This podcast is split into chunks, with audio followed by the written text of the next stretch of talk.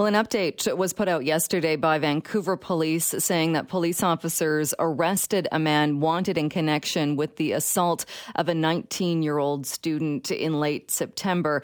And Vancouver police saying Mohammed Majidpour was taken into custody after a member of the public recognized him. That was from pictures that were actually released by, by VPD. In court documents, we've also seen that Majidpour allegedly attacked the 19 year old student with a pole and also some allegations that he shouted racial slurs during the attack. This is a name that is very familiar with my next guest. And joining me to talk a bit more about this is Jamie Coutts. Jamie, thank you so much for joining us today.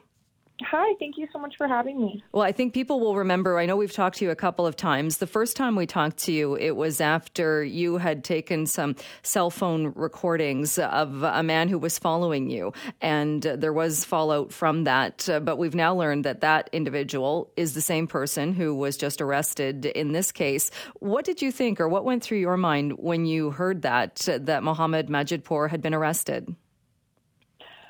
Um, honestly, my heart goes out to the girl that this was affected to, but I'm I'm not overly surprised. This was obviously a dangerous individual when, you know, the long list of um, criminal charges came up after what had happened with um, me, and so it's it's sad, but I'm not surprised. Were you surprised at all that he was out and not being held in custody? Yeah, I'm absolutely shocked. I mean, like when what had happened with me, they decided to stay the charges, and I believe nothing really came of it. They just put him on probation, and um, he ended up breaking probation quite a few times, and and actually nothing came of it. And when you first made the recording, obviously you didn't know anything about this individual, but you knew enough that you you didn't feel safe. You felt like you were being followed. And I, I remember talking to you back then when that happened. Can you remind us again what happened that day when you made that recording? Yeah, of course. Um, I was walking. I was actually headed home. Um, walking back from a store, I'd just done a little bit of shopping, and I could feel the presence of somebody walking behind me. So after a couple of minutes, I stepped off to the path to let him pass, um, and he stopped with me, and I just told him that he was walking too close, and he just continued to stare at me. Um, so at that point, I was like, okay, okay whatever and continued to walk. And then I realized that he was aggressively following me at this point. He was trying really hard to keep up with me.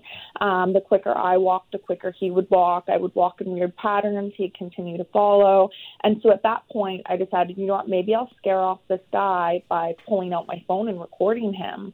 Um, and I did that, and nothing changed and and he just kept. Uh, and if I'm remembering it correctly, uh, you kept recording him. And then how did it end? Yeah. It ended um, after I'd done a couple laps of the same um, blocks. I just was thinking in my head, where can I go where there's a lot of people?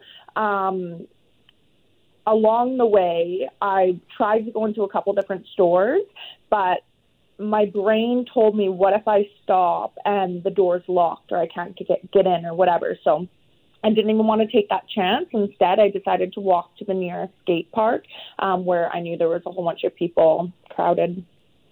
Right. Okay. And I remember as well that when that happened, the the it was kind of resolved in that, I, if I'm recalling correctly, he he entered a guilty plea in charges that were not related to what happened to you. And like you said, there there the this the um, charge related to what happened to you was stayed, but he was given a year probation for the other unrelated charges. Did you feel at the time that that was appropriate, or you felt okay with that?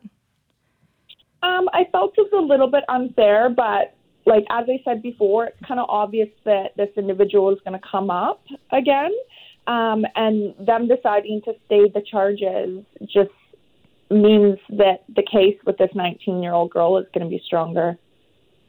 Do, do, you get the sense, or what are your thoughts when when taking things seriously? Because I, I know as well when you posted that video, uh, there were, was obviously a lot of support. There, there, were other people though that were questioning it and questioning the seriousness of it. We now, as we know, uh, he's been arrested in connection with this attack with a pole on a 19 year old female student. And, and what are your thoughts then on, on how seriously these types of cases or these types of offenses are taken?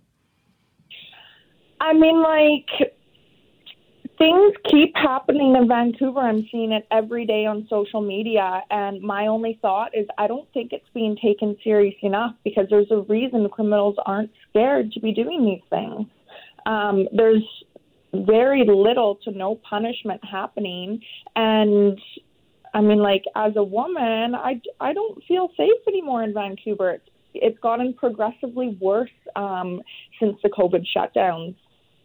And do you still walk in the area or walk downtown and, and spend time in downtown Vancouver? More so downtown. My area town is a little bit rougher, um, but since speaking with you last, I have gotten a car, so I definitely spend a lot more time driving.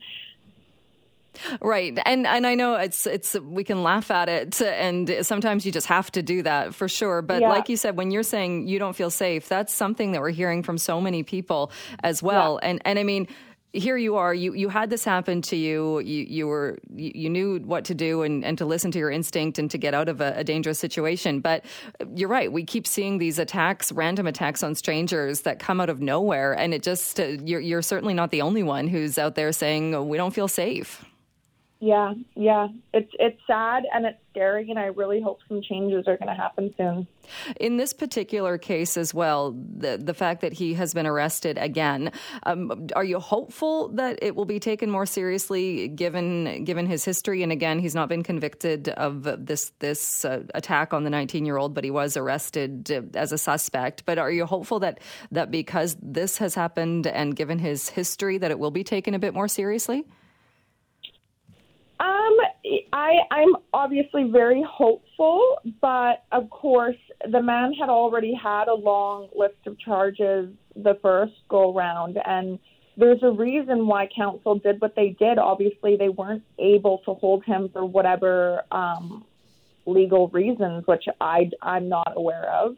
Um, and I'm just hoping that this time there there is enough to hold him, but I really have no idea. I, it feels like um, whatever system we're using is is, is not working right now because people are continuously being let out on bail. All right, Jamie, I want to thank you so much for joining us and for talking more about this today. I so appreciate you making the time for us. Thank you so much. It's always a pleasure.